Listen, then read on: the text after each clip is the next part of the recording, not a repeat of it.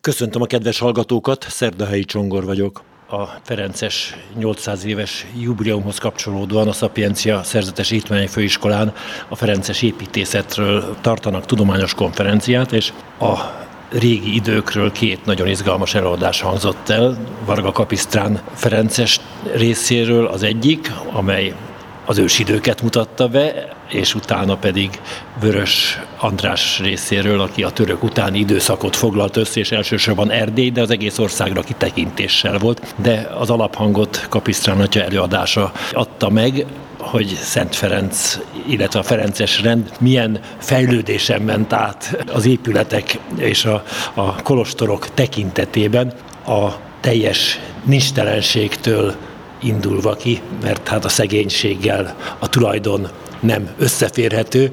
Azt is hallottuk egyébként, hogy a műemlékvédelemnek lehetne védőszentje Szent Ferenc. Ez egy újdonság volt a másik előadótól. Elfogadja Kapisztrán atya. Hát történeti szempontból nézve mondhatjuk, nyilván nem, ő nem az épületért, az épület értékét néztem, nem művészeti értékét, hanem az, hogy az egy templom, tehát hogy ő innét közelítette meg, de minden kétséget kizárólag értéket mentett Szent Ferenc, tehát lehet, lehet mondani ezt is. Ferences építészet, hát honnan indult?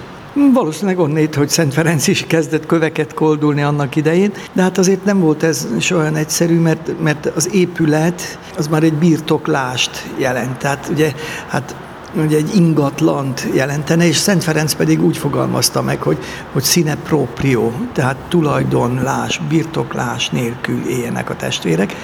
Viszont teljesen világos volt az, hogy amikor a rend elkezdett óriási duzzadni, Ugye 1221-ben 3000-en, 23-ban már 5000-en vettek részt a pünkösdi káptalanon, tehát robbanásszerű fejlődés. Azokról az, a rendtagokról gondoskodni kellett, azokat el kellett szállásolni, azoknak valahol kellett lakni, azoknak kellett ruházkodniuk, azoknak kellett étkezniük, kellett, hogy valami munkát végezzenek, kezdett lehetetlenné válni az, hogy, hogy hát úgy gondolják, hogy ahogyan Szent Ferenc is ugye meghúzódott egy pajtába a Rivótortóban. És akkor látszik már a regula meg a végrendelet között egy ilyen különbség, hogy a regulában még azt mondja, hogy ne fogadjanak el, a végrendeletben pedig, hogy ne fogadjanak el kivéve ha megegyezik a szegénységgel egy templom, vagy egy épület, amit a számukra emelnek. Na és hát igazából innét indul, mert, mert ahova meg a ferencesek aztán eljutottak, a, nevezük ezt így misszióinak, vagy prédikációs körútjaik során, az emberek számára fölfoghatatlan volt, hogy Hát ezek szerzetesek, ugye oda sorolták be. De hát, hogy akkor ezek nem Kolostorban laknak, hogy ez hogy van. Ugye fönn is maradt egy ilyen történet Jordánusz krónikájából, aki 1221-ben Németországba küldött Ferences csoportnak a tagja volt, később prágai házfőnök, hogy Erfurtban 1225-ben a városi polgárok kijelöltek valakit kvázi gondnoknak a ferencesek számára, hogy megszerették őket, és kérdezték, hogy akarnak-e kolostort építeni. És azt mondta, hogy hát, hát hogy még a rendben írja, soha nem látott kolostort, ezért azt mondja, hogy nem tudom mi az, hogy kolostor. Ellenben, ha akartok, építsetek a patakpartjára egy kis házat, hogy le tudjunk menni oda lábat mosni. és, és hát ez, ez egy nagyon jellegzetes, vagy jellemző történet volt, ugyanakkor pedig rögtön már itt a 20-as, 30-as években a rendtársak a jótevőknek, az arisztokráciának, uralkodóknak az adakozó szándékával is szembesültek, és egy nagyon érdekes feszültség volt, például Boldog Pizai Albert, aki akkor angol provinciális volt, előtte meg magyar provinciális volt, harmadik Henrik egy településen épített nekik egy templomot. És ezt ki nem állhatta Pizai Albert, azt mondja, bárcsak az égiek pusztítanák el, de a király meg, mivel így állt hozzá, azok nem merte tovább építeni. Ahol egy padhelyzet alakult ki. A kezdeti szegénység szem előtt tartásával a tulajdon nélküliség és az épületek elfogadása nem fért össze a Ferences szellemmel a legelején, és aztán fokról fokra hozzá kellett nőnie Igen. ehhez a rendnek, vagy hozzászoknia, olyannyira, hogy végül aztán az egyik ága a ferenceseknek konventuális, vagyis kolostorlakó az elnevezés szerint. Hogyne. Tehát, hogy, hogy akkor, amikor ugye bekapcsolódtak, ez 9. Gergely pápasága alatt volt a 4. lateráni zsinat határozatainak a végrehajtásába, ami, ami nagyon, tehát annyira adta magát, mert, egy, mert ugye egy teljesen személyes, szentségi pastoráción alapuló vallásosság felé vitte el a középkori eléggé barbár, vagy megkeresztelt, csak éppen, hogy megkeresztelt, de azért már komoly kereszténységet, Hát ez nélkülözhetetlen volt. Na most beköltöztek a városba, a városlakók hívták be őket, például bolonyai polgárok kérik az akvilei pátriárkát, hogy engedje, hogy a testvérekbe menjenek, mert nekik nehezükre esik, hogyha prédikációt akarnak hallgatni, meg gyónni akarnak, hogy a városon kívülre kelljen menni hozzájuk.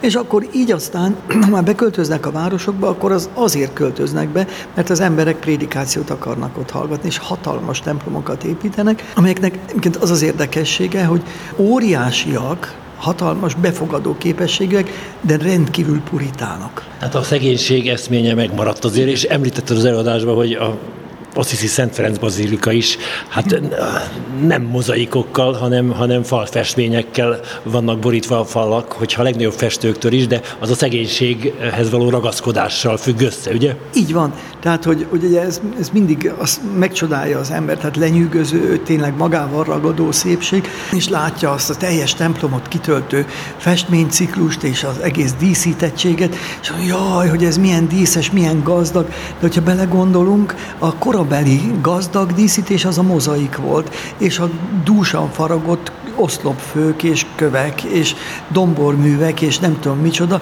és ebben egyet se látunk ilyet. Tehát az, hogy a falra festettek, és nem mozaikot raktak, hát az bizony a szegénységnek a jele, jelképe volt. A társadalmi állapotokat így mutatta meg. Mit hozott az építészet történetében a Ferences rend a kezdeti évszázadokban, tehát a 13., 14., 15. században? A téralkotásban a ferencesek nem voltak olyan úttörők, ők nagyon is funkcionalisták voltak, ezt lehetne mondani. Ha ez újdonság, akkor az, hogy a városokban is érvényesüljön egy templomnak adott esetben a szegénysége. Persze ezt nem tudták sokszor megtartani, mert a jótevők azok meg díszíteni akarták. Amit tudnék mondani, az leginkább a falfestmények, amivel díszítették ezeket a templomokat, ha csak egy részét is, meg a szentét általában, és azok pedig olyanok voltak mindig, amelyek közel akarták vinni az emberekhöz az evangéliumnak az üzenetét, hogy úgy érzezzék, hogy mint például, amit Assisi-ben is látunk, hogy úgy érezzék, de hát ezek, ez olyan ruhában van, mint mi. Ez itt van, ez itt játszódik nálunk, a mi terünkön. Hogy, hogy, a, hogy az Isten köztünk léte, Jézus köztünk léte, az annyira közeli, természetes tud lenni, mint, hogy, mint amit Jézus mond. Hát nem a mi utcánkban tanítottál? Na hát, hogy körülbelül ezt éljék át az emberek, tehát, hogy a prédikációval, a gyóntatással, a szentségkiszolgáltatásokkal, főként az áldozásra gondolok a miséket. És a templomoknak ez a fajta kiképzése és megjelenése a személyes vallásosságot erősítette, úgyhogy Bálint Sándor azt mondja, hogy e, Európát a bencések térítették meg, és a ferencesek tették keresztényé. Varga Kapisztrálnatjával beszélgettünk a Ferences építészet korai szakaszáról. Búcsúzik a szerkesztő, Szerdahelyi Csongor.